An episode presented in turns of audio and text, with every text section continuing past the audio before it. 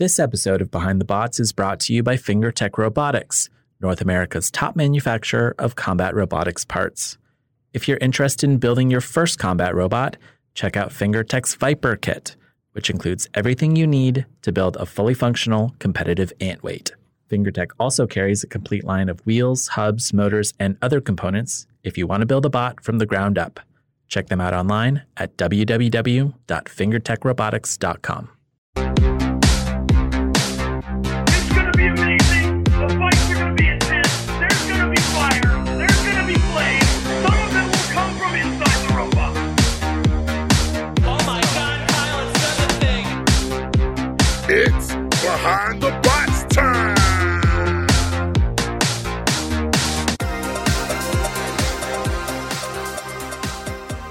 Norwalk Havoc Studios in Norwalk, Connecticut, this is Behind the Bots, the podcast that brings you the stories of the builders behind the bots. I'm Chris, I'm Luke. I'm Lindsay. And I'm Kyle. and today on the podcast, our interview with Triton Captain Brad Hanstead. We'll wrap up the show with this week's installment of Robots Around the World. If you like our show, please rate and review us on Apple Podcasts, Google Play, Stitcher, Spotify, TuneIn, Castbox, Player FM, and Podbean. You can follow us on Facebook at Behind the Bots and tell a friend. We really appreciate your support. Time for this week's combat robotics news. I have five news items for you today. First up, catch live robot combat this Saturday in Missouri, Tennessee, California, and Washington State. I want to highlight two competitions in particular. In Seattle, Warhawk Captain Rob Farrow will be fighting fairy weights and ant weights out of a makerspace called Seattle Makers. And in California, a number of BattleBots builders will be fighting fairy weights, ant weights, and beetle weights at Maker Faire Orange County.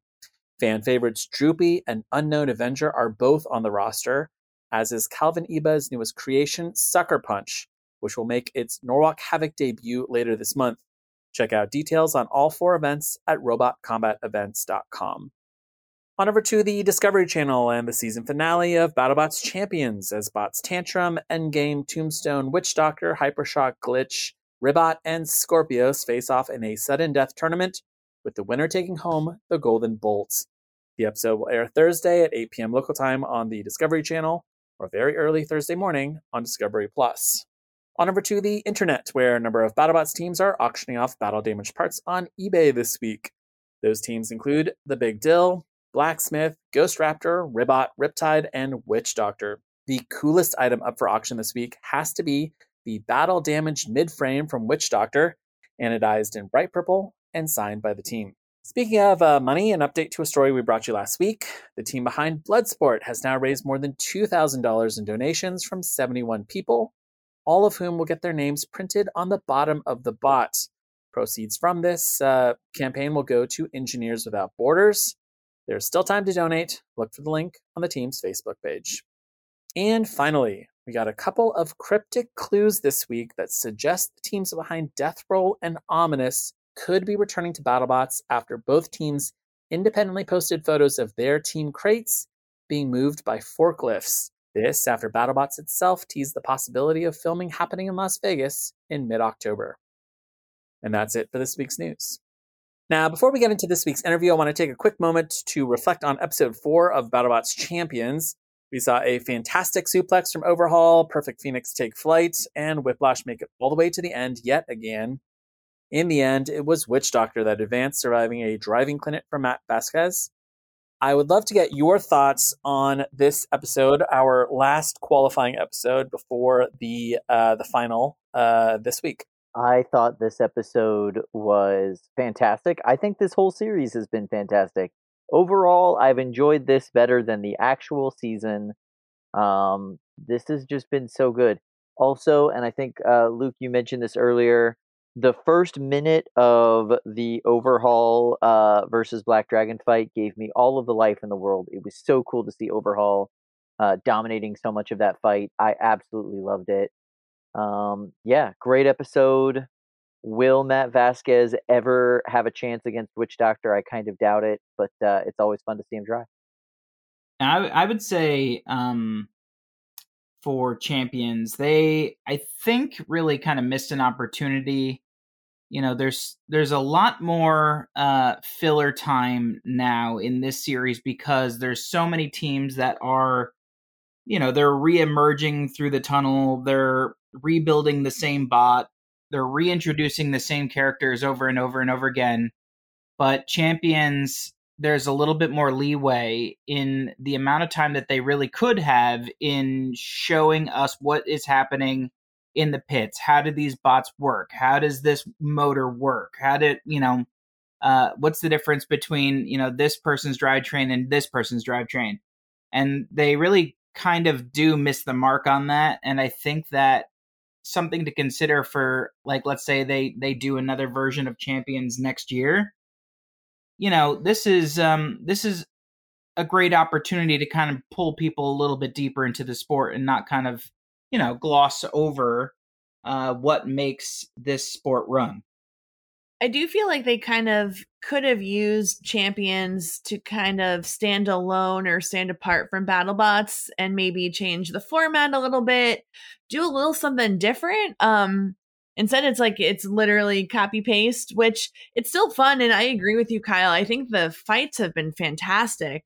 Um but you know when when one bot makes it through four fights they get introduced four times and i love farouk as much if not more than the next person but it just seems like introducing one bot four times in an hour and a half or however long the episodes are these days like it just i don't know. I i think they could have maybe done something to make it feel a little bit more distinct from battlebots but instead it's it's kind of just the same. Um af but yeah i don't know i, I know maybe that this is a, a good place to kind of talk about that but I, I do have some other thoughts on the episode itself um but yeah i just i don't know something I, I just wish that they had taken the opportunity to kind of do a little bit more Yeah, I would definitely agree. It's like um, it's like we were watching BattleBots season six and a half. You know, it's like they could format season six like this. They could format season seven like this. I mean, we are essentially just watching a fresh season of BattleBots, and I think that the average mouth breathing, mouth breathing like Ice Road Trucker fan has no idea that Champions is any different from BattleBots, um, because the format's the exact same. I totally agree, and uh, you know, I I don't know, like there, there's this weird balance that BattleBots has to always strike, where it's like do we go super deep for the super fans and really give them a really interesting inside look at these teams and the backstories and the bots and all of that? Or are we always building content for the person who just stumbles on this and they need to kind of figure out what's going on within five minutes, you know? Um, and I would love to see Champions as a spinoff show take more chances and try out different things versus just being a rehash, half sized pint-sized regular season of, of the show. Um, all that said, I am curious. You know, mini prediction time. We don't know who wins the giant bolts, so I would love to get your predictions here. Um, you know, we we we won't uh, like open up. Uh, I don't know, like a formal prediction thread or whatever online. I don't know. Maybe, maybe we will.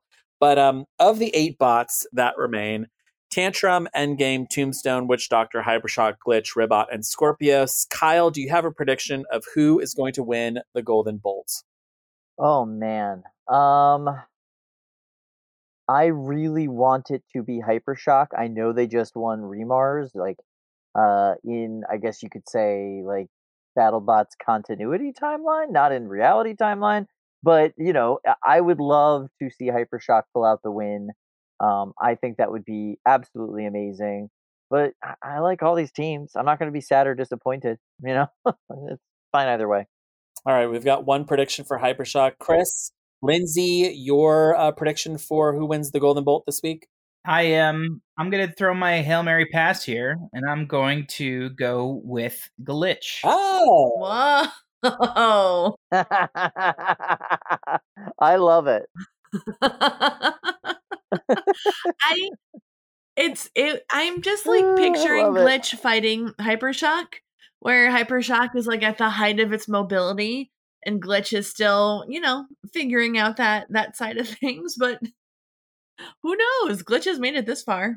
I was listening to last week's uh, RoboCast, and uh, they had Zach and Diana on from Skorpios, and Diana, I believe, was the one who brought up that uh, that Glitch is like a drunken kung fu master of robot fighting.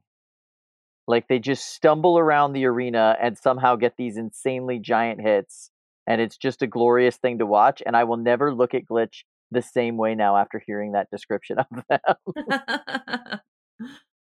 um, for my prediction, I am honestly torn. Um, part of my gut says Hypershock because they just seem so undeniable right now, but I don't know. I mean, Tantrum just took home the giant nut and they have not lost a match. So I don't know. The numbers seem to be with them. I I'm gonna say Tantrum. All right, and for me, uh, I'm to go with the very, uh, very safe bet. I'm to go with the safe prediction here of Endgame. I think that Endgame is looking great this season. Uh, they didn't take a ton of damage in the regular season. They have a ton of spares. I think that they are the best position to take home a Golden Bolt, and uh, yeah, I guess take home the first first Golden Bolts um, and bring it back to uh, to New Zealand. So uh, so yeah, I'm, I'm going to say Endgame. All right, well, I guess we're gonna have to wait until Thursday to see. Um, but uh, but yeah, really really stoked about watching the season finale. After the break, our interview with Triton captain Brad Hanstead.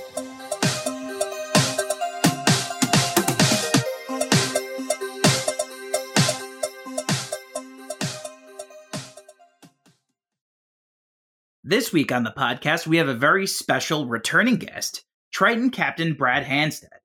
Brad is a longtime BattleBots veteran, captaining a team in the 2016 season and then returning to the competition to work on the pit crews for Kronos and Deep Six. For season 7, he's applied to the competition with Triton, a brand new bot that's widely considered to be the successor to Deep Six, which has since retired to Davy Jones' locker. We're looking forward to learning as much as we can in the hour ahead. And so, welcome back to the show, Brad. Hey, thanks for having me. I'm I'm really excited to be here. Yeah, it's uh, you know, it's it's so interesting, you know, the the the the, the news and the the rumors kind of bubbling up here about a successor to Deep 6 and I'm so excited to kind of dive into that, to break down the 2021 season and to talk a little bit about, you know, um your uh you know, your comeuppance through uh, the sport of combat robotics, but we have so many questions from the Discord, and some of them are just straight up weird. Um, and uh, so I think that that's probably the reason why they've put me in charge of driving this interview because I might be the weirdest one in the group. Um, Excellent, excellent. so, uh, thank you for joining us. Uh, let's let's just do a quick catch up from our 29, uh, 2019 interview. The last time we had you on the show was uh, almost exactly three years ago to the day. Uh, you were working on the pit crew for Kronos and had recently competed in China on King of Bots with John Mladenick and Megabyte. We didn't know it at the time, but we were also just a couple months away from a global pandemic. So maybe we can start there. Can you catch us up on the last three years of your life, joining Deep Six and running competitions again in Southern California? Wow. Okay. Yeah. Um, remembering back three years is difficult because everything moves really fast in combat robot world. I feel like, but uh, I mean, the majority of it was, um, you know, joining up with Deep Six. I was unable to be there with Kronos uh, the second time it appeared in BattleBots, and that was a big bummer. But that was COVID, and uh, I just was unable to make it at that time. Um, a lot of job changing, etc. Um, but then, you know, Dustin needed some extra teammates for Deep Six, and I was asked to come. And it, it is Deep Six is a different kind of world. It is a different kind of robot, and Dustin builds robots very differently than I'm used to. And the big thing for me over the course of like it's about 19 years, 20 years, whatever. 20 is easy to say, but over the course of my time building robots, I have valued seeing other builders how they build robots, having you know new robots to work on, new challenges. I, I really don't like falling into a specific design and just like you know min maxing that. I really prefer having these grander challenges and trying to get kind of new robots or you know fix major issues with previous robots. That's really where I I get a lot of enjoyment out of it. Um, being a mechanical engineer, I, I enjoy these kind of challenges.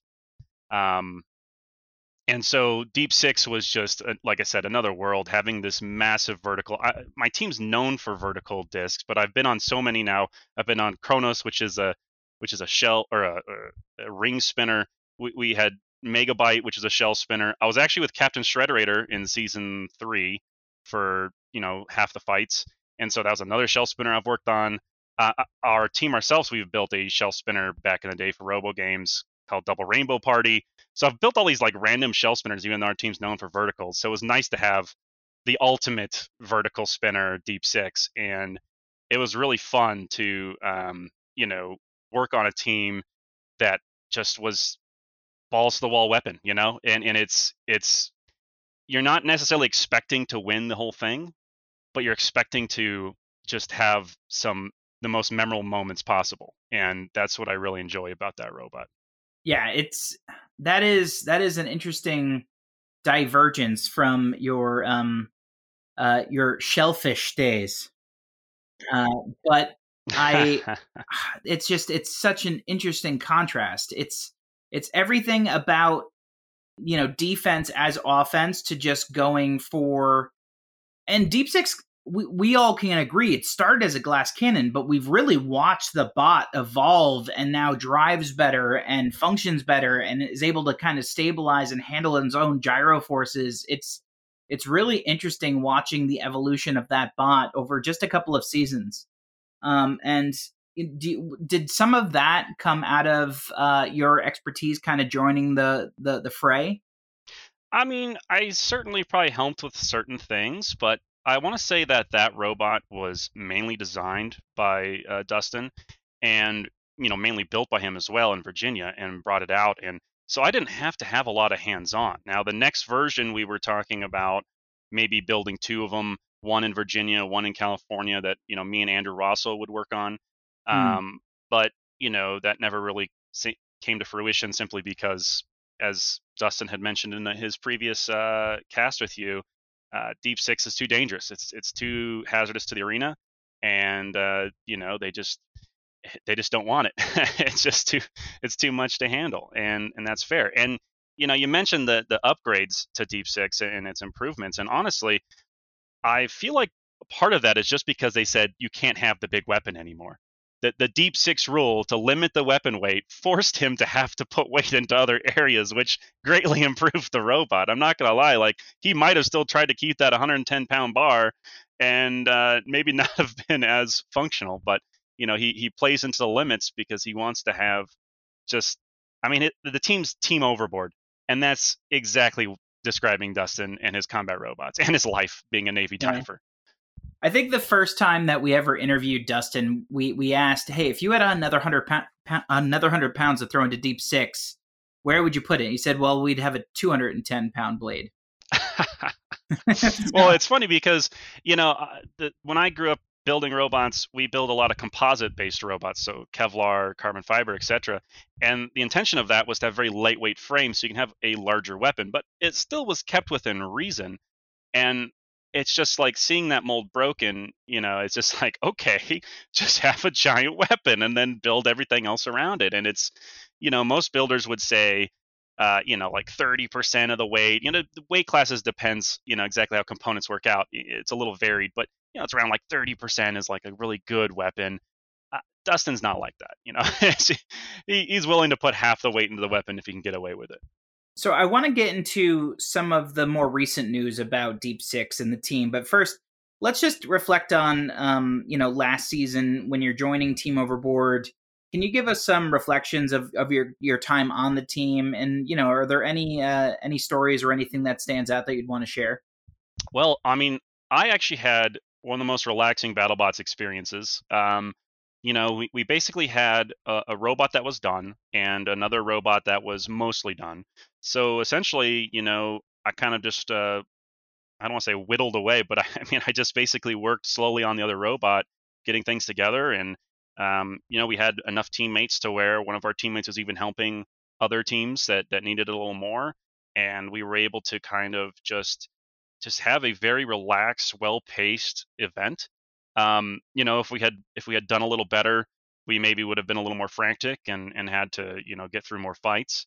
Um, but you know, we overcame the obstacles that we saw. You know, Dustin had uh, those outriggers that got stuck in the kill saws and getting stuck on the arena wall. You know, those Right, are things right. that he he originally anticipated, and he had thicker arms than he did before, so they wouldn't get stuck in the kill saws. But I believe the kill saws were a little different than years previous because they've added you know some spark effects and some different things. So you know they got stuck in there, so we had to make a quick modification. We added little skis to them, you know, things like that. Um, those kind of quick thoughts of how to fix things. You know, uh, I know one thing I contributed was uh, like the Reaper blade, our our big uh, bar. Um, the tooth got pretty damaged, so we had the Lincoln Electric guys uh, actually hard face up the tooth and kind of repolish it down, and basically that that gave it a little bit of a harder hit and uh, and kind of solved that problem. But really, like you know, some of the frames got a little messed up, but um, it was just it was just easy to work with. Uh, metal robots are so much easier to work with than composite robots, so I kind of see it in a whole different light. But um, you know, it, I had a great experience. We were pitted next to Jackpot, so we we had a great time hanging out, watching TV. You know, watching the watching the fights on the TV, and and I don't know, it was just a, a overall just a fantastic experience for me, um, and one of the most relaxed. It's a for those uh, folks out there who have never been in the pits. That's that's generally an atypical uh, experience at BattleBots. Most people uh, have a tendency to um, uh, need to collapse in hallways and under staircases. Yeah, I mean it's it's a big robot. It's got big parts, and so you know it can be heavy lifting at times. But honestly, it's uh, our our schedule was such that, and the pace was such that it was it was very convenient. You know, um, when we went into the to the the uh, Sin City Slugfest tournament, we had the two robots pretty much ready, so we just you know brought the other robot in when the other, the first one got damaged in huge fight. You know, it was it was a easy fix, and um, I I don't know. I just I it was one of the most relaxed experiences, and that was I really enjoyed that. Now I do not expect that at all for Triton, especially being a team captain. That just adds undue amount of stress and having to do the interviews and all that. You know, taking that away and having the pressure off you is is very convenient. If you, you're not the one driving the robot, you you don't have to worry nearly as much. Dustin's under all that pressure when he's driving Deep Six, and it's such an important robot to drive very accurately. Right, Um, right.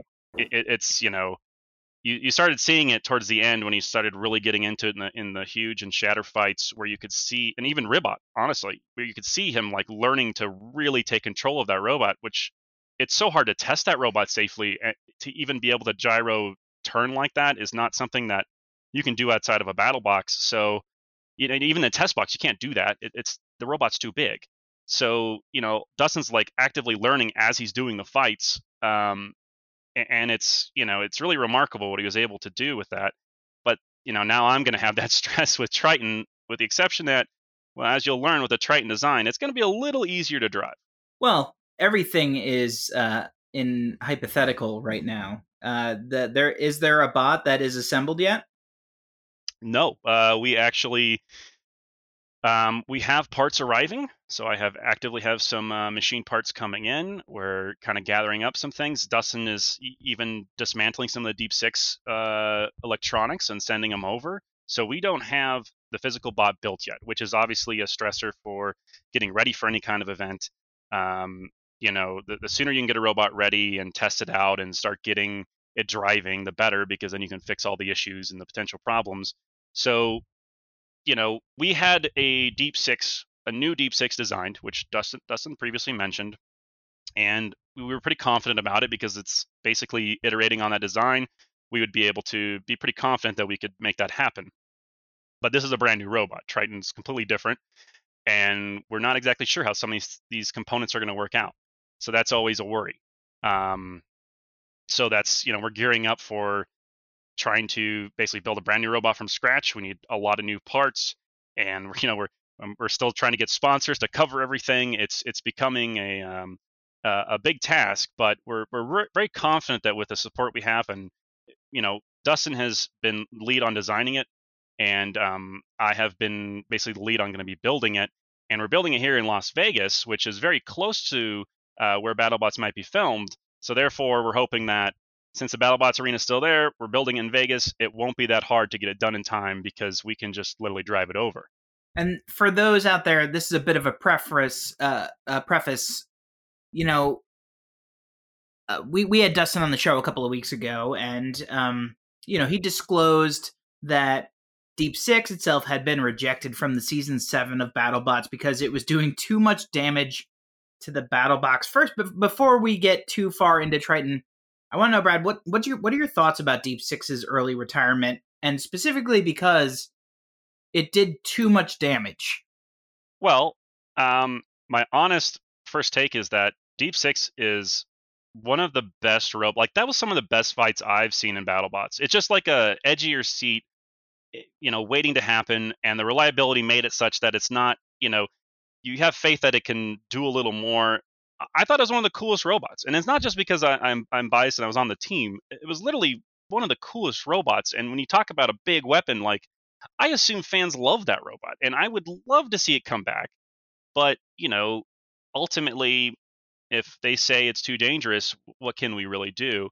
Um, you know, reducing the weight of the weapon down to a point is not going to really be the you know it's not going to be deep six anymore. So I would love to see it return in the future. I I love the robot as just you know overall you know and it, and I'm really bummed about it honestly. I was really excited to to come back with Deep Six and and see it um, perhaps function even better than before. You know, because it, it just it was improving enough to where I think it was going to be a, a pretty competitive robot. Honestly, um, it's never necessarily my intention to win.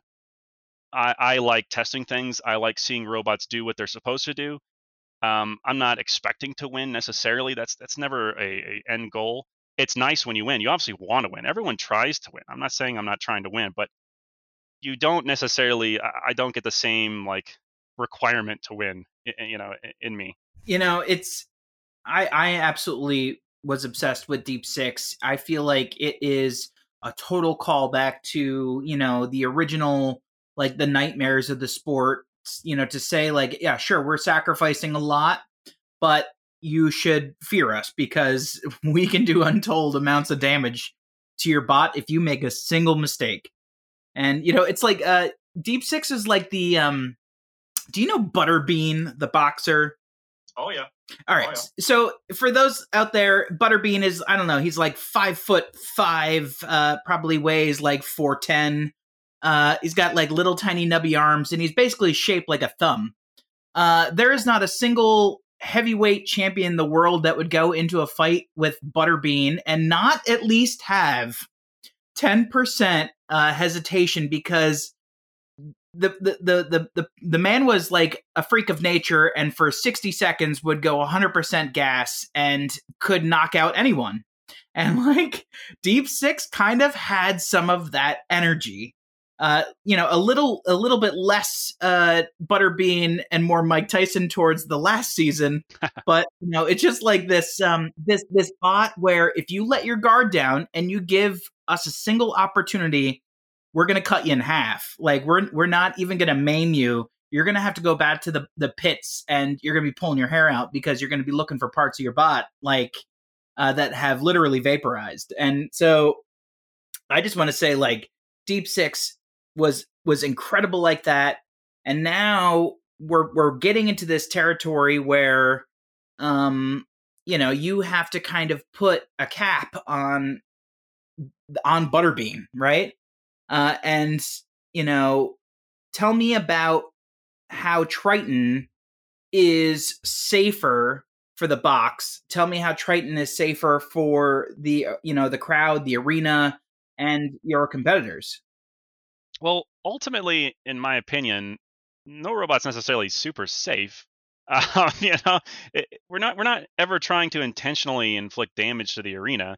It's just uh, the nature of a vertical spinner tends to be that it wants to roll over on itself, and it means the weapon slams into the floor. But Triton is basically taking a similar approach in how ridiculous its weapon is, but the big deal is we're going horizontal. Uh, So, from what I remember, Dustin mentioning, Triton is going to have a very similar reach that uh, that Deep Six had, but like you just said, we're flipping the whole thing 90 degrees, and now you have what I'm assuming is the largest horizontal spinner in the sport. I would hesitate. Well, yeah. I, I will say that Triton is most likely the largest floor space robot in the sport right now. Mammoth is a very large robot floor space, I guess, too. But just looking at the design and the bar size, we're basically taking a deep six bar, putting it horizontal, and I actually have a, a- render that uh, it's basically showing what a jackpot and a banshee, which banshee I don't know if you know is a David Small flipping robot that's that might be getting uh, into BattleBots here, but uh, it's it's jackpot and banshee next to Triton, and Triton is literally larger, like like longer than both those robots together, and just as wide. It's it's a freakishly large robot, and it's a large reach, and um, you know, th- like to some extent, I don't know. uh, You could go for a longer reach, but at some expense to basically weapon rigidity. Like you- you're gonna come to a point where the weapon can't sustain it, and it just would be too weak and you know easily bent. So it's it's kind of at the maximum of what you're gonna see in a horizontal. I want to get a little bit more down into the physics of the bot, but first let's let's bring it back up to the high level. Tell me about your pit crew. Uh, tell me about some of these ideal matchups that you would have for this new incredible horizontal, um, and you know how does it improve upon the the the the meta, and what is its counter to the meta? Sure. So, I mean, I would first start with basically the deep six pick crew, and the problem was that the time frame that we might see this robot fight, Dustin, Daddy Dustin, is having twins. So he's having kids, more kids. so he's not going to be able to build a robot or compete with it.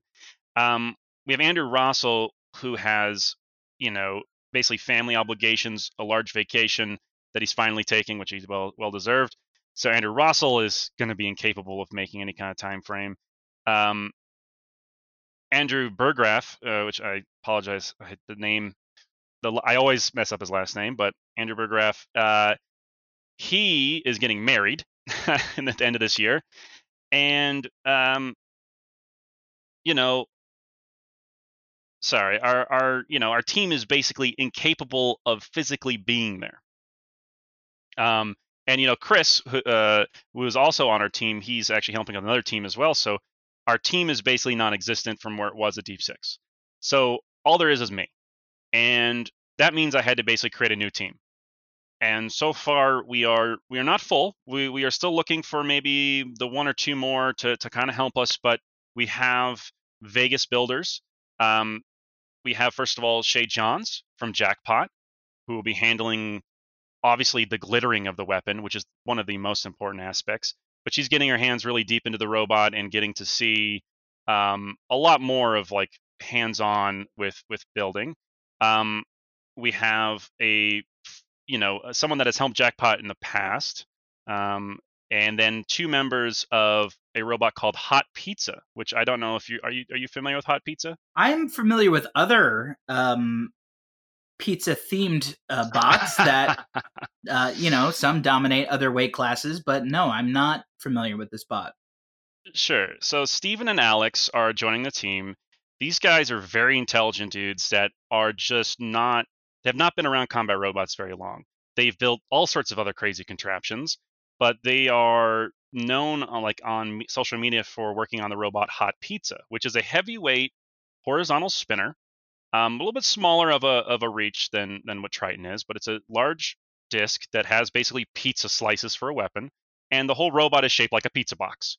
It, it's going to be a white pizza box with slices of pizza being you know flung around. It's it's great, but they are newer builders, and they're basically coming on board. They're very talented at building, but they maybe are less experienced, so they're going to be able to see how Triton functions, how it works, what works, what doesn't work. See other teams how they build their robots, and I know that's going to help them when they when they work on their robot in the future as well.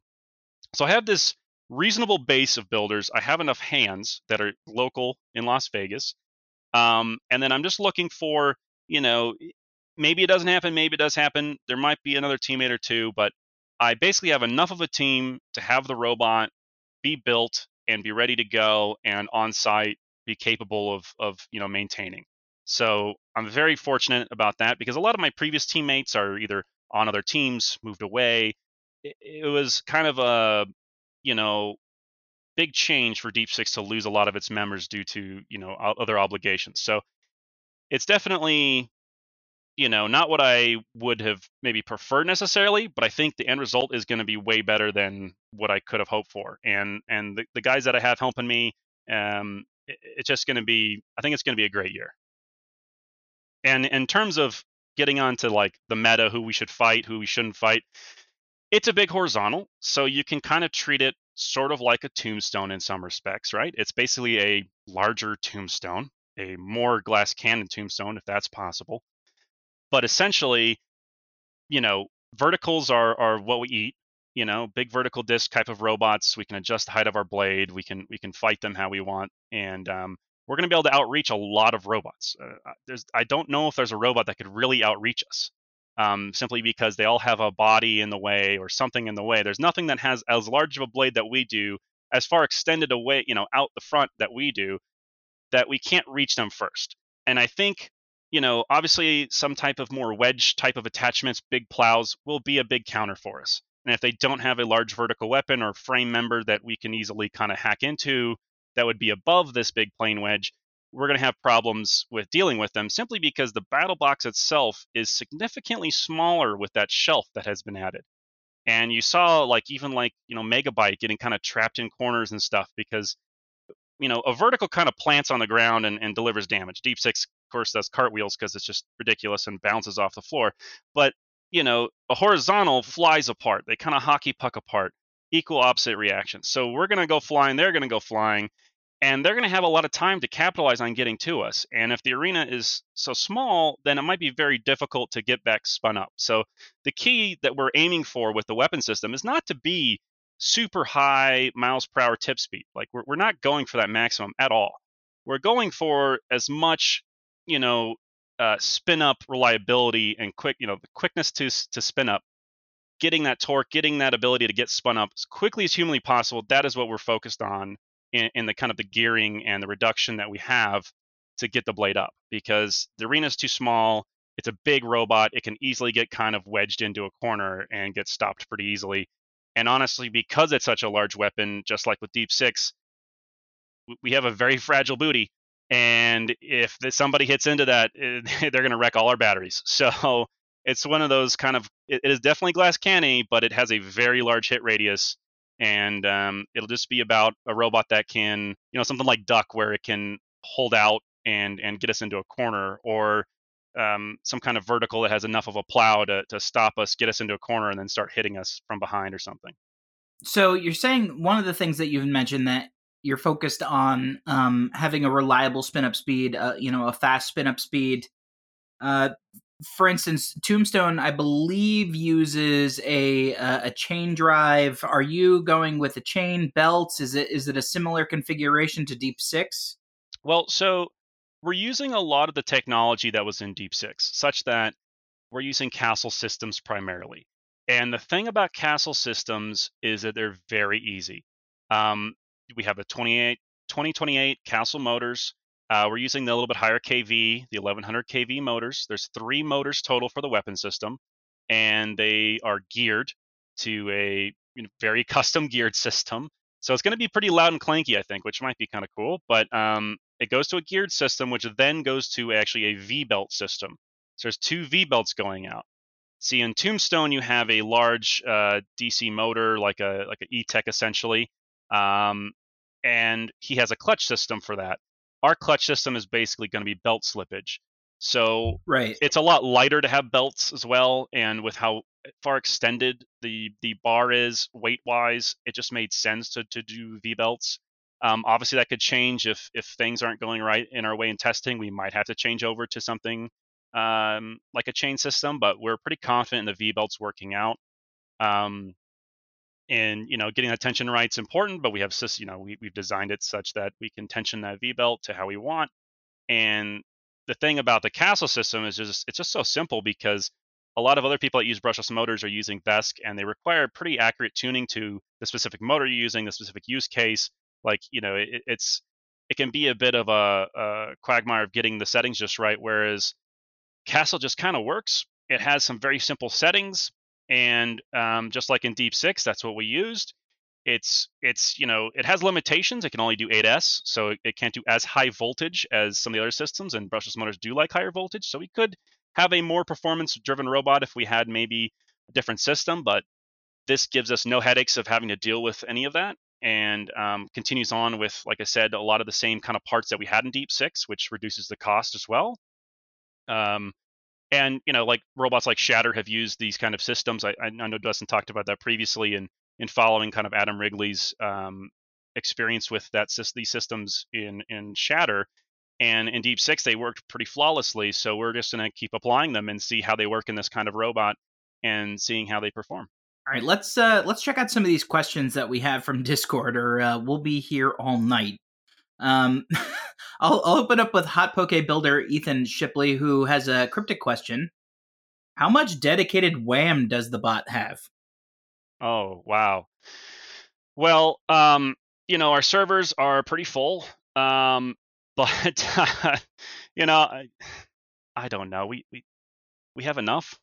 Adequate wham is what you're saying. Adequate wham. Adequate wham would actually be a really great name for a bot.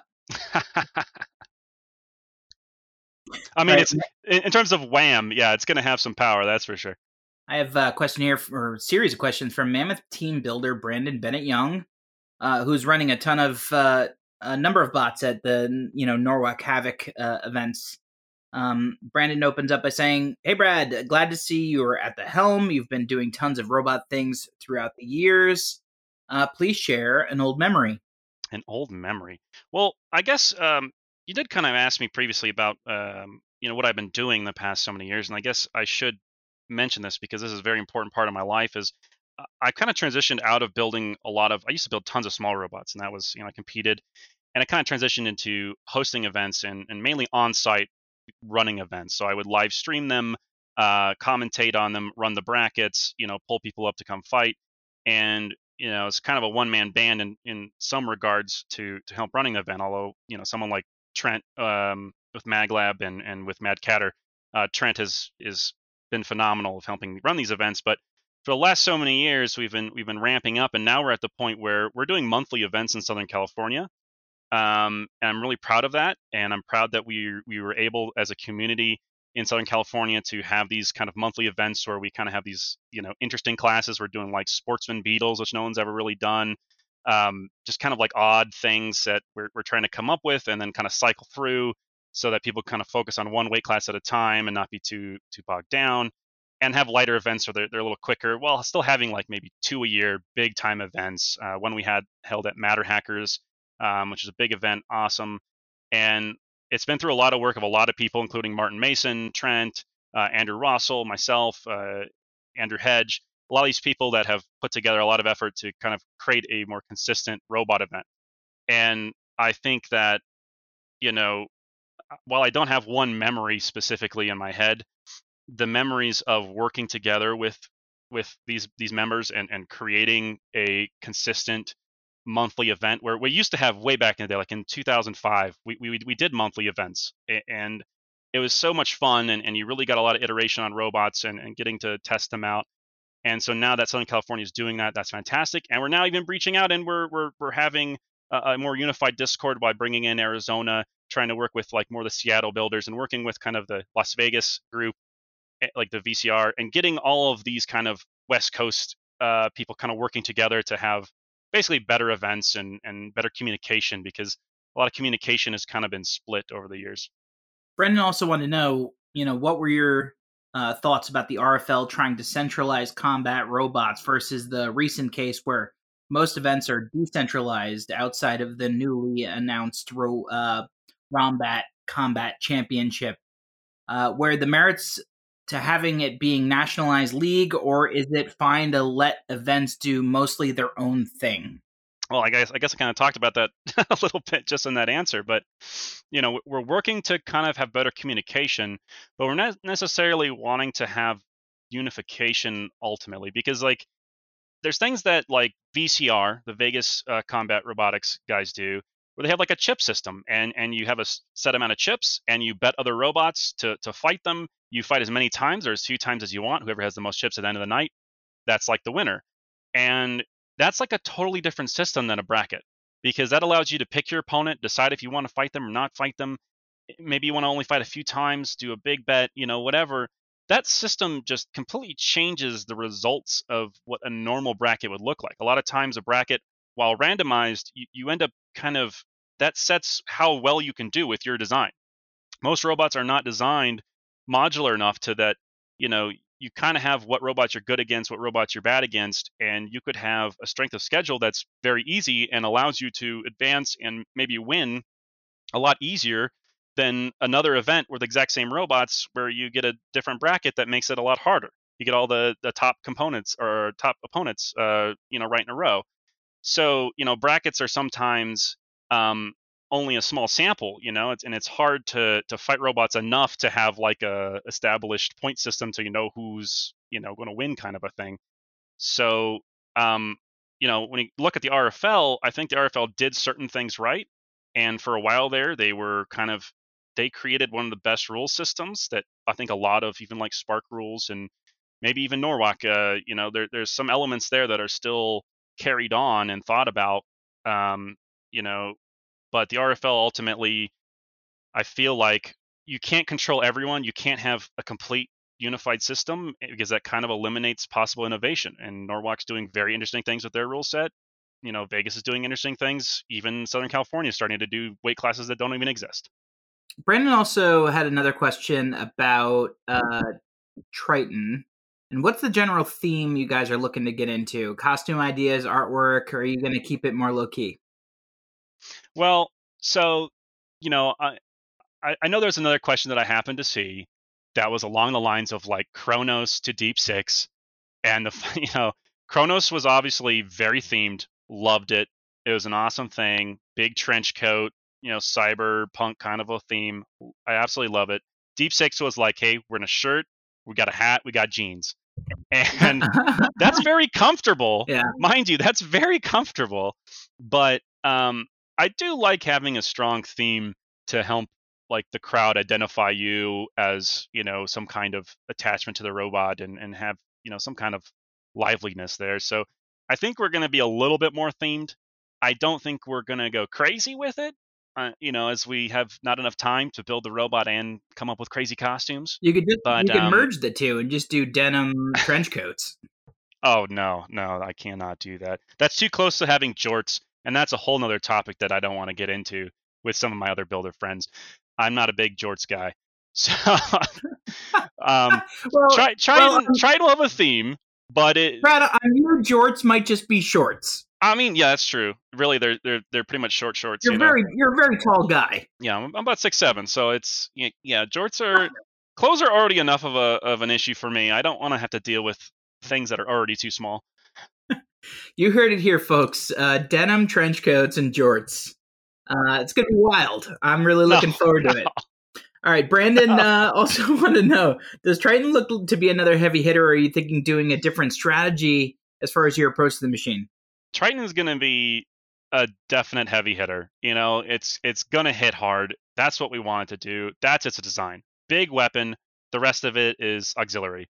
You know, we have to make the robot function, but I want to say a lot of inspiration from Triton. If you've seen Norwalk Havoc, if you haven't, you're crazy. But if you've seen Norwalk Havoc and you've seen Depth Charge, I'm going to say there's a lot of coincidence with with Dustin uh, building Depth Charge and testing it out and basically bringing that design. You know, sans bristles, no bristles in this one. It does have four total wheels, which is going to be, you know, when the design finally gets released, that'll be interesting. But there's four total wheels. It's it's going to be a driving robot, but um, it is it is very much a, a depth charge, all or nothing, big weapon. We're going for big hits. Yeah, it's and you know what's hilarious too is like, oh hey, we have to retire Deep Six because of damage to the arena. Oh, let's let this let's let this new version of Depth Charge No, no, no, no, no, no, no, no, no. Don't don't tell anyone about that. Let's not mention that. oh my goodness. It's not intentional. Good uh, historical question here from Ryder Liango, who uh, wants to know: There was a middleweight named Triton that competed in BattleBots 2009, the uh, the uh, the college championship. Is this uh, bot related to that, or is it just a coincidence in naming? Uh, complete coincidence. Um, it was kind of a name pulled from, you know, it. We had a couple of other names for it in the background as we were working on it, and you know, because we wanted to keep the Deep Six Team Overboard Navy kind of background theming to it. Triton obviously has some pulls to, you know, like a the king of the uh, of uh, you know king of the sea kind of thing. There's also a particular navy plane. You know, there's a few there's a few tie-ins, but that wasn't necessarily thought of as directly related to it. It was just Dustin kind of put it. It's a cool name. I like it. We're going with it. I'm like, hell yeah. Huge team member, fellow Norwalk Havoc judge, and uh, proprietor of donut restaurant Don Dorfler asks, "Brad, why do you have my bot?" Okay, so first of all, I do not I no longer have Don's bot. Don has Don's bot, but not the Don that is Don asking me about Don's bot. It's the Don that is actually Andrew Rossa, who was previously named Don once before on Norwalk. Therefore, Don has Don's bot. I just drove Don's bot for Don, which isn't Don, which is actually Andrew Rossel, simply because he couldn't be out to every event. So I drove Don's bot and I won a couple. Well, I didn't win. I got like second place in Colorado. I got an okay place somewhere else. Yeah. I drove it a bit. Don's bot's with Don now, which is not Don, which is actually Andrew Rossel. So Don doesn't actually have Don's bot, but Don does have Don's bot. So, just to simplify that for our listeners, would you say that it's the dawn of Don's bot returning to Don, but not Don? Don's the old Don that was renamed Don for Norwalk Havoc. Don. Don. All right, we got some uh, follow up questions about Don's bot from Deep Six team member and fellow Norwalk Havoc judge Andrew Rossel. Why is Don's bot so good? Ooh. Only Don knows that. Outside of heavyweights, what is your favorite weight class to compete in? Okay, so historically, um, you know, in, in my childhood, growing up, building robots, ant weights, one pound combat robots were my absolute favorite and still kind of are. And the main reason why I think that is because for the weight that you have and components that are kind of available and, and possible, the one pound class doesn't allow you to necessarily build too much of a brick. Like you can have a pretty armored robot, but like beetles and three pounders can be like a really a billet, like just a straight billet. And it, it makes it very difficult, or have a ridiculous weapon. Whereas a one pounder, you're, you're you're challenged just enough in weight, but not like fairy weight 150 gram robots. Ah, just wiring those things I hate. But a one pound robot is just about the right weight balance for me that you can kind of have newcomers come in and, and be at some kind of reasonable equal level playing field and i've seen like 90 year old grandpas fighting against eight year old girls and they're both equally matched and i really like ant weights you can build them in a day you bash them around they're they're pretty affordable to get into ant weights for me are kind of like the crux of combat robots like getting into it that's awesome and heavyweights are hard because you need multiple people they, they kind of give you the most enjoyment but they're kind of bang for your buck not great. So, you know, I also really love 12 pounders, 15 pounders, 30 pounders because those all you can build yourself and lift yourself. But I think ultimately one pound is kind of like overall over the course of my years doing this, one of my favorites. Andrew went on to ask, uh, as an event organizer, what are some of the biggest issues that people holding their first ever event may overlook in terms of preparation? Is there any uh, tips that or tricks that you might have for someone who's uh, kind of starting their own event? Well, um, you know, there's a lot that goes into that, and that could be a whole episode, honestly, of running events and what you need to kind of get started. Just, just like simple things like making sure you have power, you know, enough power to power for a charging station. You know, having a separate charging station is really nice to keep things safer. Um, making sure you have power those so people can use tools, etc., soldering, whatever. Um, making sure that like where the pit tables are versus the arena versus where the crowd's going to spectate. The things are kind of roped off for safety and for not getting in builders' ways, but at the same time, managing traffic so that you know the builders can get to the arena, have a driving spot that's you know uninhibited, not blocked off by somebody. um, you know the arena's safe enough, obviously, to contain the robots that you're fighting, whatever weight class. Also managing like a good height so like little kids can see it, but making sure that kids aren't too close because a lot of times polycarbonate walls in arenas are designed to flex and give, and that's part of the reason. You never hard mount polycarbonate walls, you let them be able to float a little bit so they can pop out and flex, and that could push into a kid's face. You know, don't let kids put their faces on the arena. Things like that. The- the lighting is important. If you start streaming, you know, requirements of having internet connection there. Um, making sure you have a kind of a bracket system figured out. You know, Challonge is very handy because you can give it to people and they can look on their phones. Because I'm telling you, even though we use Challonge, even if you make a simple URL, people are going to ask you constantly, when am I fighting next? And having additional people to guard you from that is really helpful. Um, if you can get extra help to have a pit runner, so that you, you, you sometimes it's it's so nice to have a one person that just pulls fights for you. They they go, they yell at the, the guys that come up and bring their robots. You know, they, they know it's ideal if they kind of know who people are, so they can go up to them and say like, "Hey, are you ready to fight?" Pull them up. Because if you're a one man band like me and you sit at a computer live streaming, watching the fights, partly judging, partly running the brackets, it's really hard to then pull everyone up. So you know, ha- having friends to help is obviously very important. There's a lot that goes into running an event, um, but it's always the little things that you forget, like a PA system, uh, making sure you have power extension cords. You know, do you have tables, chairs? Do you have? Is there going to be, you know, covering for sun? What's the weather going to be like? Um, lighting in the arena so people can see, depending on the time of day you're fighting. Even even when it's in the middle of the day and you have a lot of glare, you know, sometimes lights help in the arena. Things like that. It's just don't plan on doing anything other than you know running the event is, is definitely something I would say. All right, that's a lot to absorb, considering I'm running my very first event tomorrow. Um, Oh wow! no, I'm just kidding. I'm just kidding. I'm about uh, to say like, wait a minute, yeah. what event is this? Uh, okay. Uh, so you just really kind of dove into what are some of the things that you need to like lead an event uh, to to bring people together as an event organizer. But Andrew's last question here is kind of like the other side of the coin. Having been part of Bad Kitty, Kronos, Megabyte, Deep Six, and Think Tank uh, in the past, what are some of the lessons about leading a team's dynamics and delegating that average BattleBots fans may not know or miss? Yeah, I mean, I think BattleBots in general brings in very different people. Um, I think we're all a little bit crazy, to be honest. I, I don't think any of us are what anyone would call normal because you're just putting a lot of money at something that's kind of silly at, at the end of the day, but it's kind of a passion. And, you know, each person's different. There's so many different people. BattleBots, like I said, when I, when I was making the reference of like the 90 year old grandpa fighting the eight year old girl, it's an, it's an, you know, you can have an equivalent experience depending on if you're an artist, if you're a mechanical engineer, a software engineer, uh, not any kind of engineer, a dad, a grandpa, a little kid. It doesn't matter. Anyone can build a robot and fight a robot. Obviously, when it gets the bigger robots, it gets more expensive, and even the time to just like go to the competition, you know, taking weeks off of work can be hard. But it's it's so all encompassing that you have all these different people. And my big thing that I've always done when I was on Team Think Tank, I was never team captain. I maybe drove the robot, I maybe was quote unquote team captain, but really all I was is was a person in between. So we had team members that were, you know, very high class engineers that knew how to design stuff, but maybe didn't know how to communicate certain things.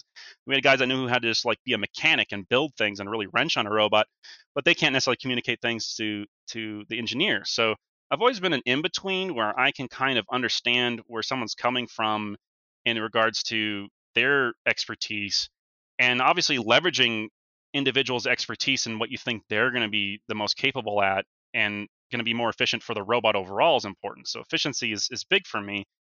Um, but really, because you have all these different types of people, they're all different, you know, and so you have to kind of figure out how to make everyone kind of get along and work together because your ultimate goal is, you know, making the robot do what it, it's supposed to do. And I, you know, it, it's it's a fun challenge, but at the same time, I I know that it's very very important to make sure that you can be cohesive as a team so that you can work towards that that one goal. It's um it's totally true. I think having strong team diversity and skill sets and backgrounds is one of the most important dynamics of a team. Um and that's like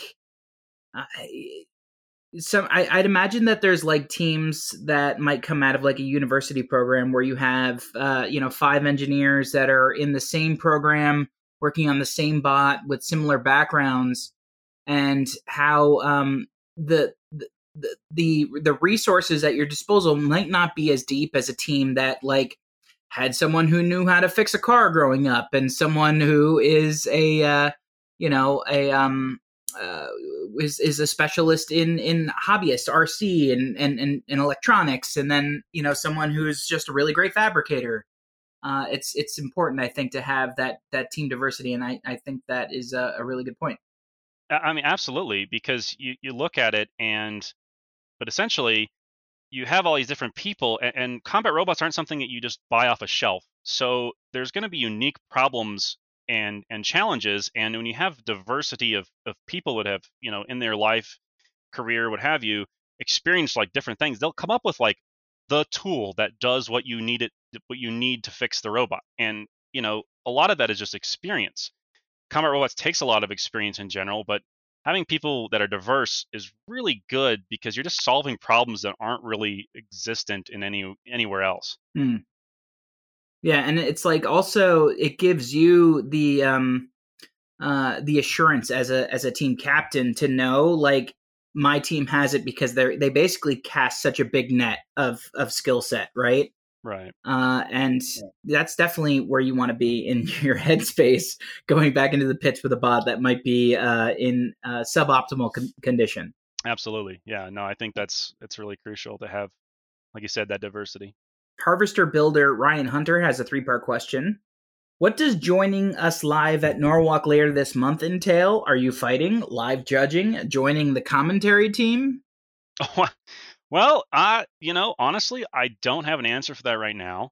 I was originally set to be judging, um, but I am actually coming out, uh, so I'll be there in September, and I am excited to see what they have me do. I'm not exactly sure.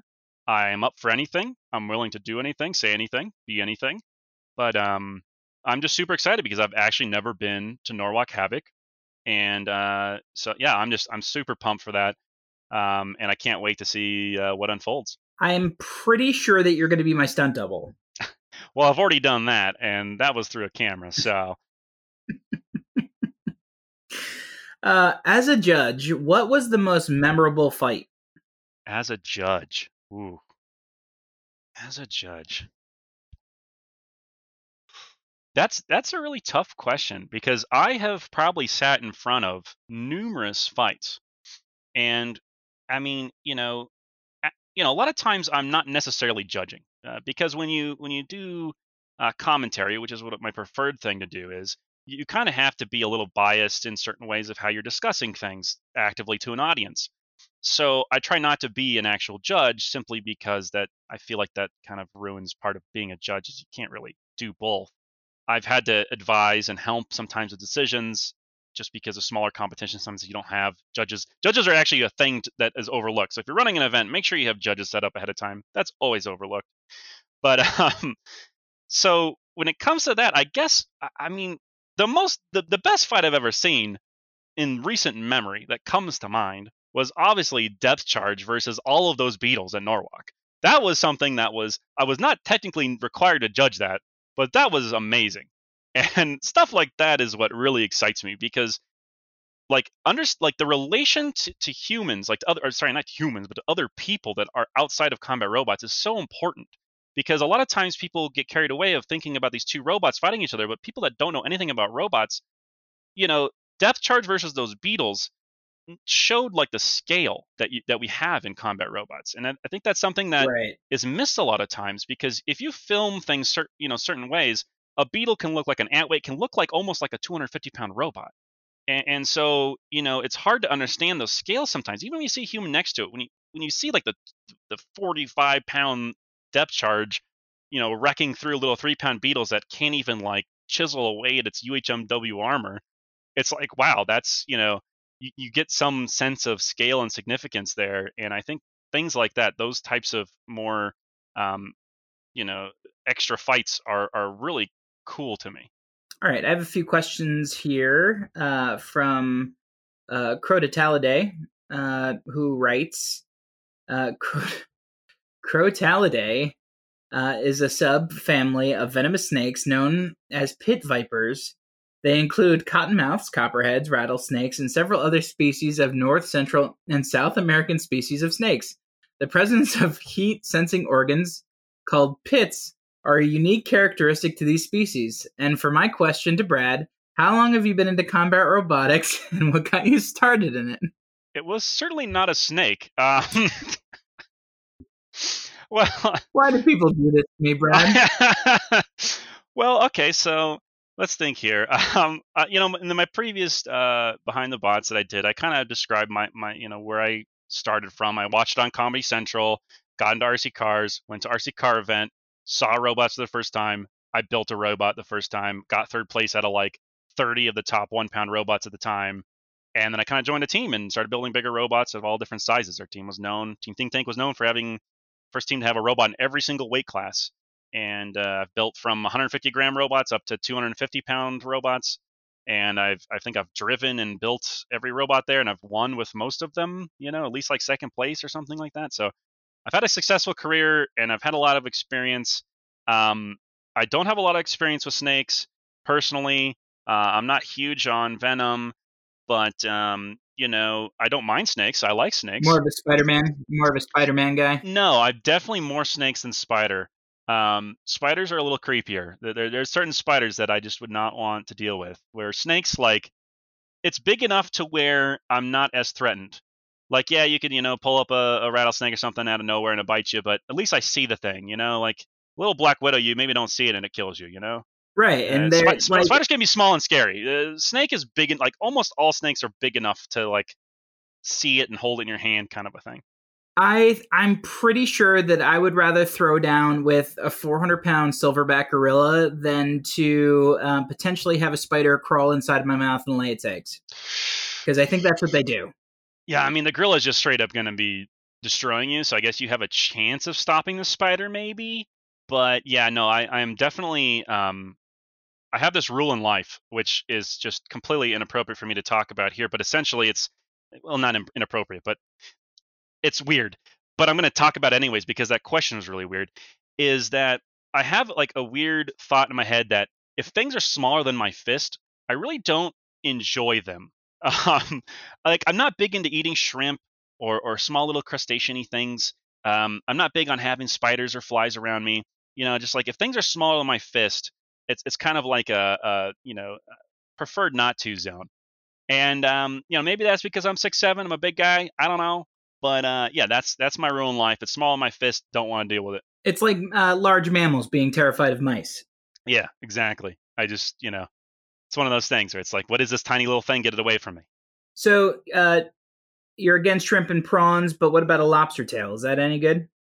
So okay, so my family, uh, we have a, a member that's allergic to shellfish. So I grew up not eating a lot of seafood. I will eat lobster. I will eat shrimp. I will eat fish, but I grew up not eating it. So it's a very different thing for me to experience these days. Um, It's like uh, but you know, it's like Luke, who has a uh, a mild shellfish allergy and he's lactose intolerant. But will that stop him from eating lobster mac and cheese? Absolutely not. exactly. I'm always willing to try things at least once. You know, even even like weird things that you know you wouldn't necessarily think that would be appetizing. I'll try it once, but I, I'm probably not gonna like it. Jackpot team member, Send Cut Send employee, and cookie builder Shay Waffles Johns wants to know. And this is a big one. In your 20 years of building, competing, event organizing, judging, uh, commentating, everything else, what is your one favorite part of combat robotics? And what do you think is an underrated facet of the sport? So for me, the number one thing for me in combat robotics that I have gained over my life is community.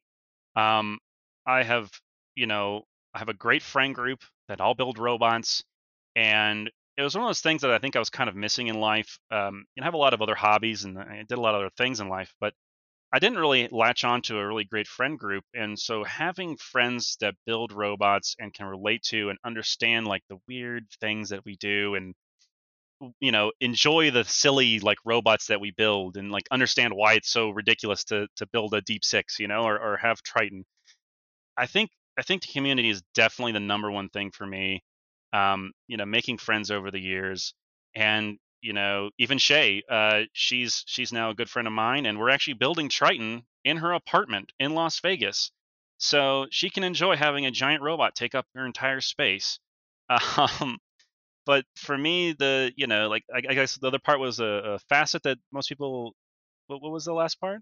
The last part was what do you think is an underrated facet of the sport? I guess the underrated facet for me is, is definitely the educational side of things. Um, the fact that you know you get a lot of this industrial engineering background, metallurgy, and and kind of engineering challenges that aren't really available anywhere else. Um, it really challenges you to think on the spot and come up with solutions. But then you still have the community that's that's very important to me. And you know, since it's such an equalizer to me of having all these different types of people and different backgrounds, different ages, um, you know, I've really, for me, combat robotics has been a major part of my life. And um, you know, I thank my parents for allowing me to get into it. And um, you know, my father was big in education, so I, I kind of follow that up while while trying to create educational robot kits and, and you know talk at schools and be able to out give some outreach. Um, really, the builders are pretty amazing people, and there's all different types of people. But robot people, I feel like I have a certain level of trust in, like even if they have different political views or or you know, like I said, different backgrounds. I, I feel like I can talk to any kind of combat robot builder and have kind of an equal ground to to communicate as a human. Yeah, absolutely. Um, and now Shay wants to know, like the other side of the coin, what do you expect to change about the sport in the future?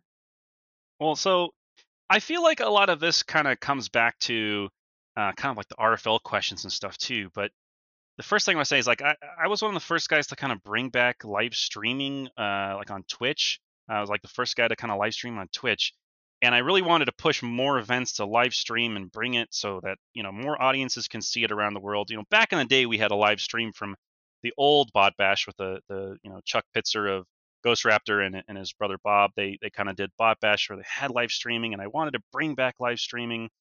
Um, but as we kind of go into the future and we're building up events in Southern California, like I mentioned, and eh, you know, bringing trying to bring together kind of more of the West Coast together, and the East Coast is is a little bit separated too. And I, I would love to try and unify the sport more, uh, you know, integrate it to work together, um, but not necessarily in the same approach as the RFL, where the RFL was more about kind of rules, regulations, and I think you know safety is very important and all that, and having a rule set is is good to be able to compete at other events. But at the same time, I don't want to lose innovation of weird, wacky tournaments like Vegas or anywhere else, or even like Norwalk, what they do. So I would love to try to, you know, just just get more awareness in a more singular location because a lot of times right now, every event has a different stream. If they have a stream, some they don't stream. They're not ex- as accessible. They're very separated, and that that makes it hard to to get people from around the world to kind of get ingested into it and be able to see it. And so I would love to unify the sport more and I would love to move towards that but it's obviously you're dealing with a lot of different types of people so you have to kind of come up with ways in which that works out all right we're going to segue over to fan questions from facebook and uh, they start out serious and then quickly devolve into delightfully weird um, we're going to kick things off with uh, some questions from battlebot superfan alexander archer uh, and since we have so many questions here from Facebook, feel free to uh, we could do rapid fire, however you want to do it. If it's a great question, we can drill down into it. Okay. Uh, but Alex's first question is: What type of primary weapon does Triton have? A absolutely massive unit horizontal. What kind of armor does the bot have? What's armor? That's a great answer. can it drive, uh, or can it self right or drive upside down? So, as I mentioned uh, in a bit of a teaser, there are four wheels, and it is able to drive uh, upside down. Are the wheels protected? Define protected. Great answer. What configurations will the bot have? Big weapon. No, um, there is some minor adjustments to the height of which we can strike, but otherwise it is primarily big weapon. When will you reveal the CAD, or better yet, the actual bot itself, to the BattleBots community? So we will be revealing it. Um, you know, this is basically behind the bots is kind of the exclusive story here, and we will be changing over our social media as this gets released to include Triton and to talk about Triton. We're going to be having um, kind of an exclusive shirt that is unrevealed. It's going to be a mystery shirt. You just check out the promo on our Facebook channel, but uh, you know, it's going to be cool. And we will eventually release the actual renders and the information in the coming weeks. But uh, we're going to kind of keep it secret just now and just give you little bits of teasers and uh, build up some hype because it's it's going to be a big boy. You heard it here, folks. Alex's last question: uh, When does BattleBots usually confirm whether or not a bot has been accepted to compete in an upcoming season? Well, uh, that depends. Um, a lot of that kind of stuff is, is hard to necessarily say, uh, just in terms of NDA and so forth. But generally speaking, in the past, um, we've we've had as little as like one and a half months to three months to I think I think three months is about the longest we've had on a on a guaranteed hey you're in get building kind of scenario. Uh, a lot of times most Mm. teams have to start building ahead of time and hope they get in. And sometimes having a functional robot and showing it is is actually really important to get in because it's especially if you're a newer builder or someone that's maybe not been in the sphere as much. Um, you know, it's a risk to to accept a robot that isn't built. So um, we're very fortunate that we've had Deep Six, we've had you know long history of other robots we've worked on in the past to kind of prove ourselves. So hopefully, uh, Triton will be a, a, member uh, for BattleBots if if and when it happens. But um, we're pretty confident that I think the people like it and that uh, it's going to do well. So we're going full bore and building it. But um, like I said, sometimes you don't have a lot of time. A Triton related question from Logan Jones. It seems that at the time of asking this question, the design of Triton has not been made public. How good would Triton be at golf? Ooh, that's a great question. Um, I'm guessing it's going to have a mean slice to the side. Uh, I don't know. You know, Deep Six would probably get a lot more distance, and Triton is really just going to mow the grass. Yeah, I would say that Triton could probably uh, try out for several teams on uh, the NHL. Fair, yeah, yeah. There's there's definitely some slap shot potential there. All right, I have another Triton related question from Will Hahn. How thin is the line between having a giant, scary weapon and making Trey and the box crew scared and upset? And how do you plan to walk that line? Oh boy. Um I feel like any robot can be scary and any robot is potentially super dangerous. So realistically, I, I you know, that's not necessarily a thought in our head. Um Deep Six eh, and Triton, neither are designed to explicitly destroy arenas. They're designed to destroy the other robot, and they're designed to be the highest potential of weapon in the sport. And to that end, it does mean that the arena is at more risk than it generally would with another robot, but that doesn't mean that that's something that, you know, we we want it we want to be accepted and and for us al- allowed to be to fight, but at the same time we want a big weapon and that's what we're going to going to try to deliver because a lot of times that's what fans want. They they want the extreme. They have, you know, their ideas of what a robot should be and we want to give at least some of the fans that want big weapon, big weapon. Andrew Lynch is curious about the bot's name. Does the rise of Triton, King of the Sea, have anything to do with the departure of Kraken, and do you fear her return? Ooh. Well, I, I won't say there's like zero connection between the King of the Sea kind of thought process, um, because it is kind of in the nautical line of of Dustin's robots. Um, but uh, in terms of Kraken, you know, Kraken fought a lot of horizontals, and I feel like while Triton might be one of the hardest that it would fight, um, they're going to be a lot more prepared if if it ever comes back. So I feel like they would be at least they've had so much experience with the horizontals in the last uh, season of BattleBots that that they would have something for us.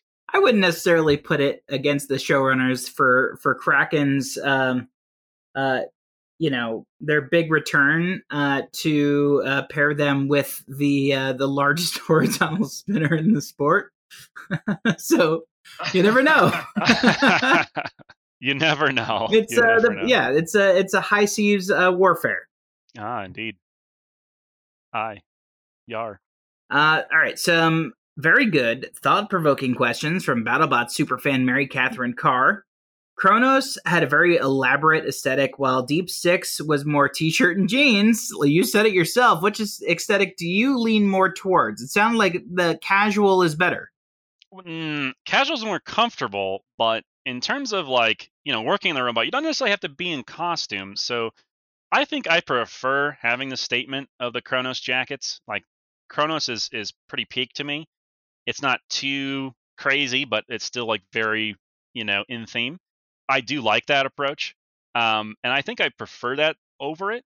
But um Triton is gonna kind of be probably an in between of that. You know, it's not gonna be as good, but it's gonna be it's gonna be more than a t-shirt and jeans. All right, uh, Mary Catherine Carr really wants to hear your best Martin Mason, Mason impression. I don't, okay, I, I got to think of something before I say it, huh? That's really, that's really. Let's see here. Um, Listen here, brother. You're gonna have to try a ton to beat Triton. that's actually really good. Oh, I don't want to just copy you though. That was too good. No, you can take it. I, I'm. I didn't. I don't know. I didn't sell it that well. Listen here, everyone. Triton is ready. It's coming up, and you better be ready for us because we're ready for you. or, or you know, the other thing that I love, Macho Man Randy Savage, Spider Man. That's always been a big influence on me. So Triton is ready. Oh, that's a good one. Yeah, totally. oh my goodness. What are three things that we should know about the Brad Hanstead, and wh- what are the most random things we should know about the rest of your team? Okay, so I will say I'm the biggest guy in combat robots, and I'm going to have the biggest weapon in combat robots. Um, that kind of sells Triton for me. Um, and uh, I guess for my team, I mean we we have a glitter expert, we have a satellite expert, we've got a Tesla expert, we've got a you know a, a Red Bull Flugtag expert. Like we we've got we've got a diverse crew of just outstanding people with various backgrounds that are really going to bring Triton to life, and I'm just super excited uh, to see what what happens. We got a deep cut question here from Stephen Egert. Near the end of 2019 tag team match of Monsoon and Ragnarok versus Kronos and Mad Catter, you oddly appeared standing next to your opponents instead of your own team. Can you recall what that was all about? Awesome match, by the way. So that was a fun match, um, in all sorts of regards.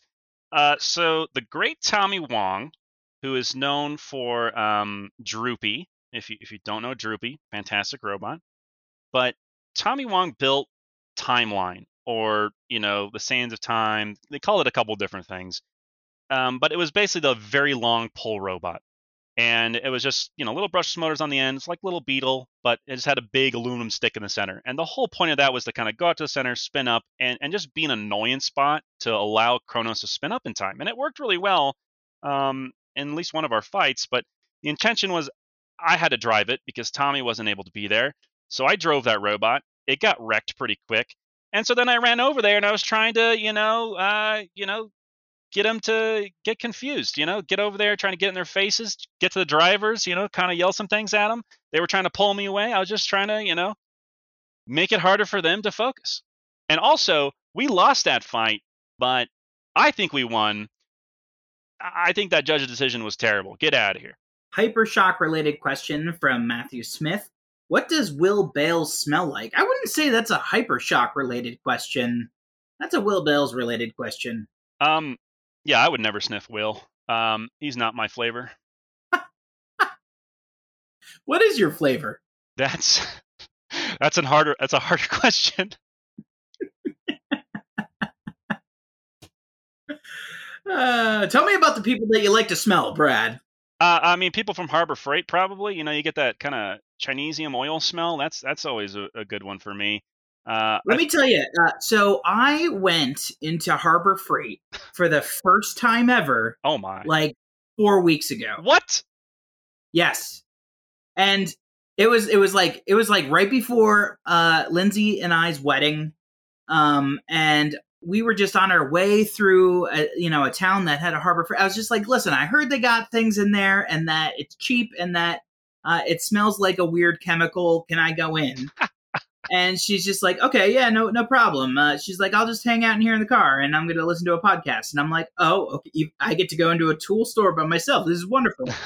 and so uh, it was it was like the very first time you know a kid walks into a candy store with like twenty dollars in their hand, uh, mostly because everything in there, um, you know, is like forty cents, and so like I filled the cart up, like it was towering this cart that I was pushing through the aisles, and uh, it was one of the greatest days of my whole life. yeah, I mean, it, it's one of those stores where I, I'm like lately because we're working on Triton. I'm I'm going almost once a week. They always have different deals, different coupons.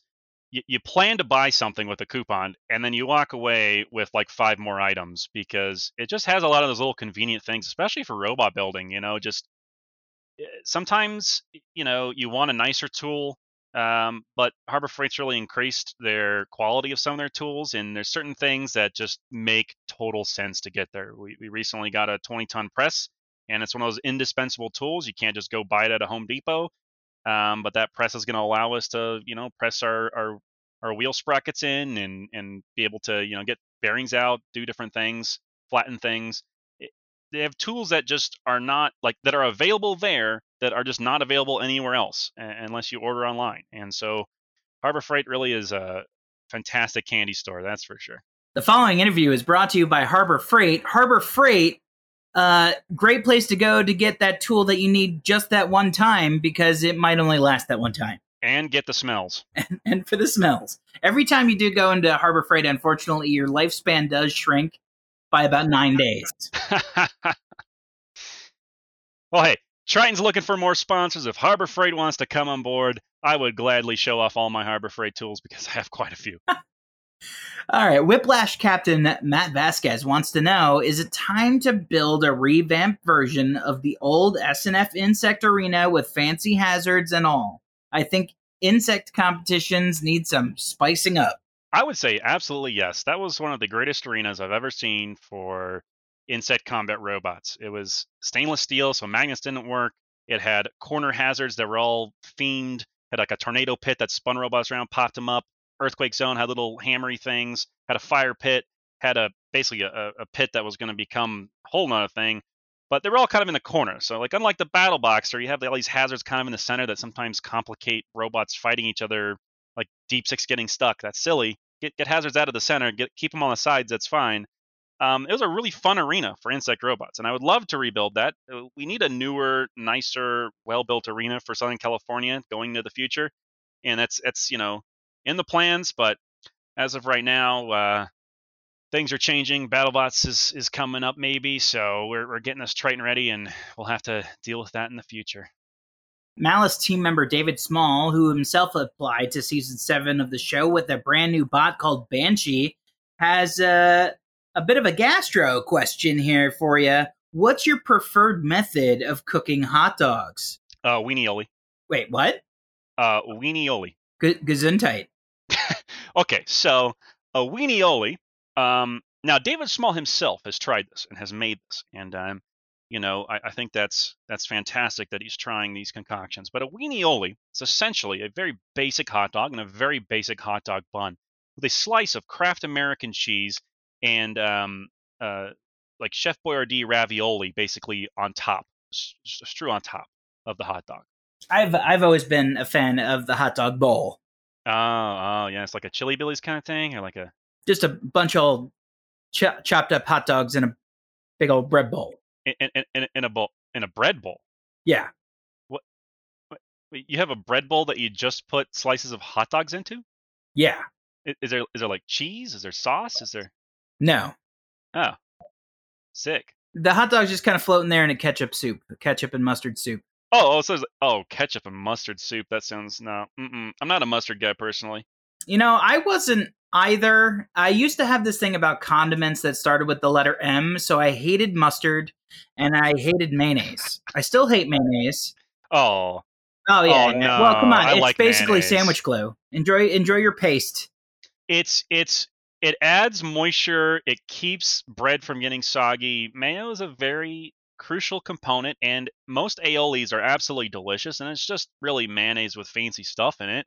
So mayonnaise is very fundamental for me. Now mustard in a pastrami sandwich, like a, a good brown mustard, you know, or whatever, like a fancier deli mustard, I'll do it. But most of the for the most part, I'm not big on mustard. Uh, I'm so fortunate that I got to skip the mayonnaise years of my life and go straight to Kewpie, which is by far a superior product. Oh no, I have some of that in the fridge right now. Actually, yeah, that's.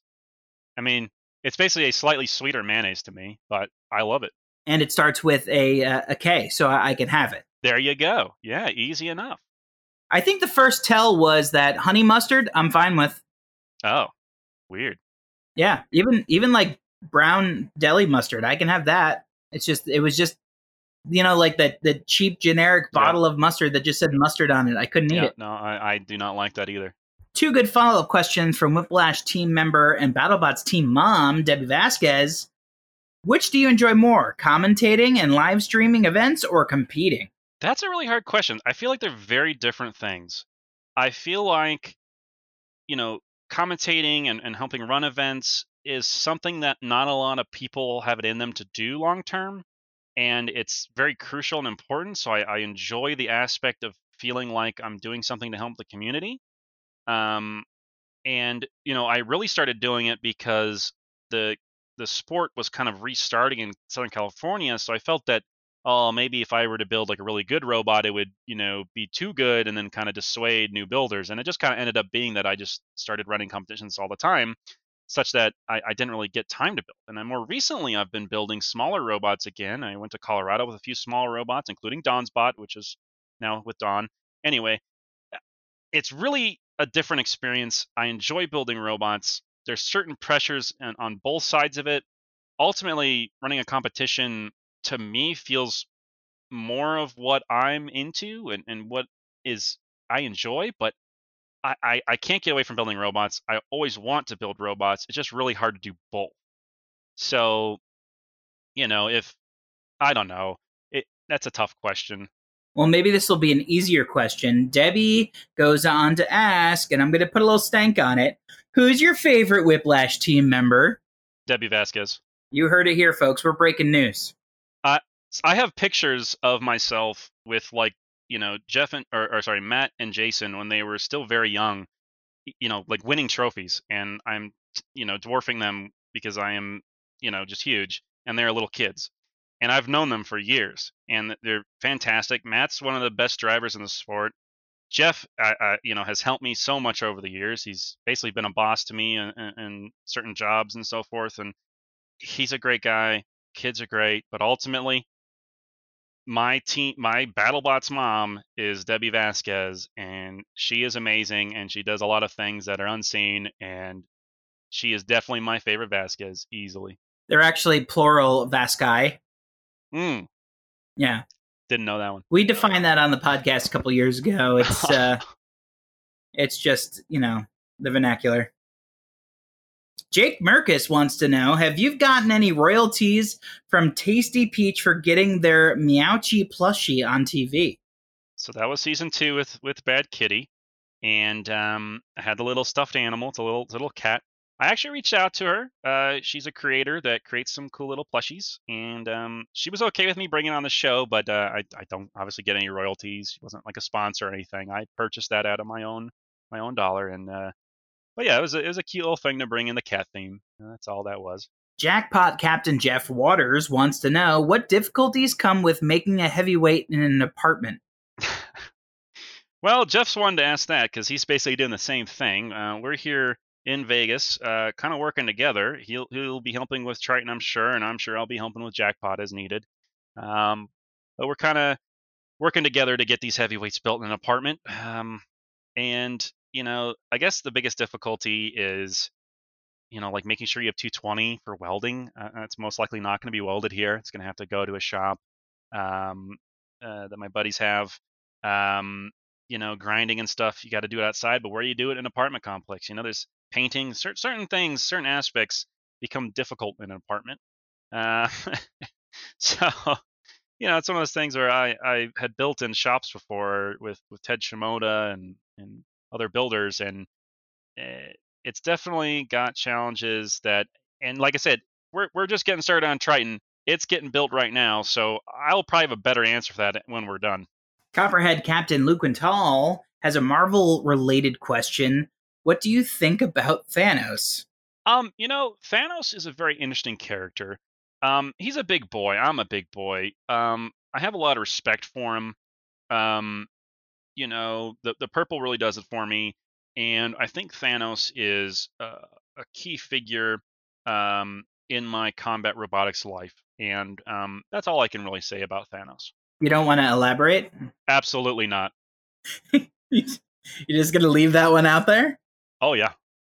Um. Okay. Is is it does that have anything to do with the glove? Um. Yeah, that's that's part of it. So in in that same vein, Michael Jackson is also a key part of your bots. Nope. All right. Well, I'm just gonna have to figure out what the difference between Thanos and Michael Jackson is, and then I'll be able to, you know, at least at least figure out what the heck you're talking about. Sounds good. I want you to meditate on Thanos as much as you can and uh, come to your own conclusions. I'll try. I'll try my best.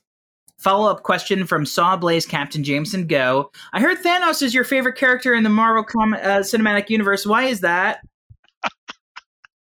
Um, you know, it's really he, he's a you know just a very large character. He's he's purple. It really does it for me.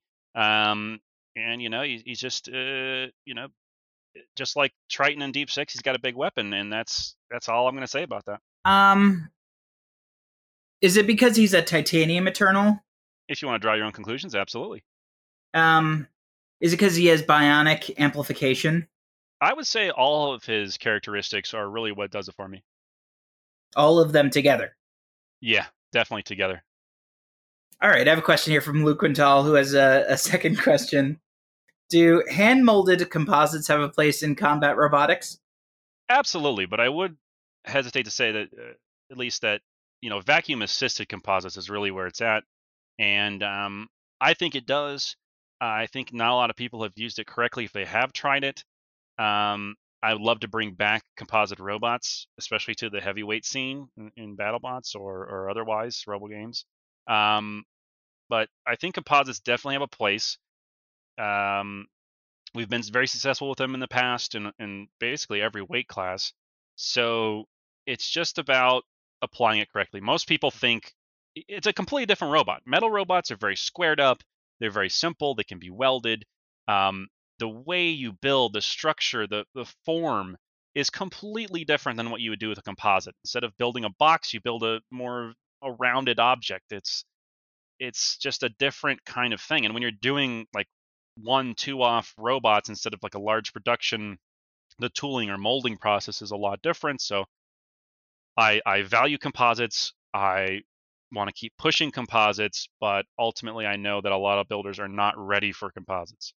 All right, uh, I'm kicking this two question uh, series from Gigabyte Captain John Maladnik off with this very intriguing question. How did you get the nickname Hodor? well, funny enough, I I mean, the only origin I have of that is John himself. But we were in China in uh, for King of Bots the the first time around with a megabyte or gigabyte, and um, you know when you're six seven and you're walking around kind of the you know Shanghai or the suburbs of Shanghai, um, you get noticed. Um, it's definitely a, a thing. So, you know, at the time, Game of Thrones is obviously big. Hodor is a large character. I have some resemblance to that, I suppose. So, you know, John definitely loves to emphasize that, and I don't mind it. I suppose um, as he typed out that first question, there was a tongue in cheek moment because he went on to ask, Tell us about your experience in China. We heard that the people would follow you and the rest of the team uh, around gawking at you like you were a movie star. I, I think if you, you know, I don't know, it, it, we we definitely are big people. You know, like me and and Richard Lohing, we, we're both very tall dudes, and seeing these two random American giant tall dudes just come into like a more suburban city of Shanghai, like going to get food. It's definitely a like turn your head moment, and uh, we got a lot of heads turned, and definitely there would be pictures, but it wouldn't be like they would ask us for a picture. It'd be more like they would turn around and do a selfie, but like obviously have the camera at kind of an odd angle to get us in the background. So um, we had a picture taken a lot, probably a lot that I didn't even realize. Um, but I'm also kind of used to standing out, so it wasn't that bad for me. And um, everyone was super nice there, obviously, and I had a great time. And that, that's some experiences that I'll never forgive or forget. And uh, you know, I got to thank John for for taking me on that first time, and then I got to follow up with Kronos in China, and those are some of the best experiences and some of the craziest stories I've ever had in combat robots, and I'm I'm really glad I got to experience it.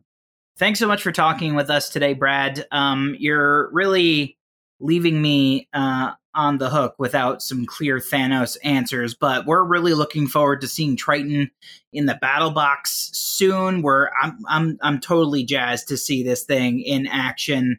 Uh, and of course, uh, you know the fans uh, out there, they love you so much. That's why we had so many questions to get through in uh, from Discord, from Facebook, and uh, we really appreciate your time. Oh no, thank you so much. And if you, as long as you don't mind, Triton is is a you know we're really pushing Triton to be one of the biggest hitting robots out there. Um, our social media is going to be updated pretty soon with some teasers. We're going to be releasing the render in the coming weeks, and uh, we're still looking for a few sponsors out there. If uh, someone's looking to aid in a big combat robot for BattleBots, and uh, that's what we're looking to do.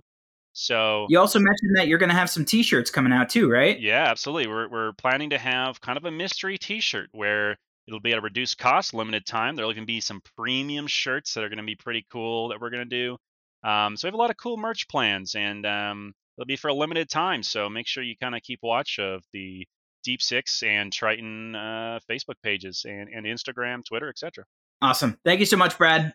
Absolutely. Thank you for having me. And uh, you know, I'm excited to come to Norwalk. And uh, uh, will you be there? I will. I'll be at the desk. Awesome. I can't wait to uh, see everything in person and uh, really experience Norwalk. That's going to be uh, really exciting for me. After the break, we'll return with this week's installment of Robots Around the World.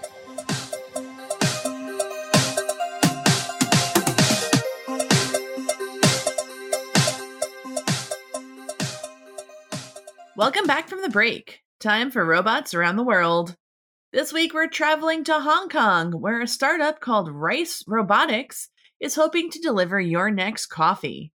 Rice makes a friendly looking robot that's designed to navigate an office complex and even rides the elevators to deliver coffee and snacks on demand. When it arrives at your desk, you use your phone to open it up and get your drink. It's the latest in a growing trend of robots that use computer vision, self driving software, and slow speeds to navigate indoor spaces where the consequences for making a self driving mistake are much lower. Uh, I don't know. It's carrying hot coffee. yeah, through complicated hallway systems, up and down stairs, through desks. Can you just like imagine it's Monday, uh, you're tired, it's like you just you had a barbecue the day before, and you're just kind of sauntering in, and uh, a robot rounds the corner going 15 miles an hour and just dumps a blisteringly hot coffee into your groin. Yeah, but it's smiling back at you. This makes me think of like the McDonald's lawsuit about coffee from when we were kids back in like the 80s or whatever. Yeah. You know, like where it, everybody was like, "Oh, it's so frivolous," but then you like see the actual pictures of the coffee burns and you're like, "Oh no, that lady should have sued them for everything." Oh my gosh. You're looking Uh, at pictures of coffee burns, Kyle? yeah, you guys have never looked into that case? It's crazy. Um, that woman had like third degree burns on her legs because of McDonald's coffee. And this robot, this robot could be a whole nother slew of these kind of uh, lawsuits happening. I'm just saying. the, f- the following segment is brought to you by Wendy's. Wendy's, we've never burned anyone very badly, except on Twitter. Ooh, true, true. Well, that's about it for us today. We want to thank Nicole for doing such a great job editing this week's episode. Thank you so much. And we'll be back in your feed next week with another mystery guest. We'll see you then, folks. Bye. Bye. bye bye. There once was a bot who's from the sea. The name of the bot was the Kraken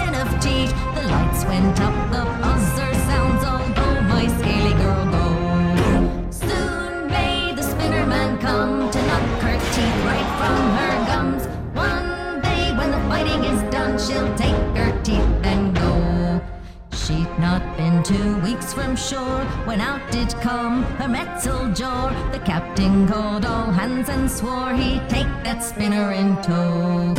Soon may the spinner man come to knock her teeth right from her gums. One day when the fighting is done, she'll take her teeth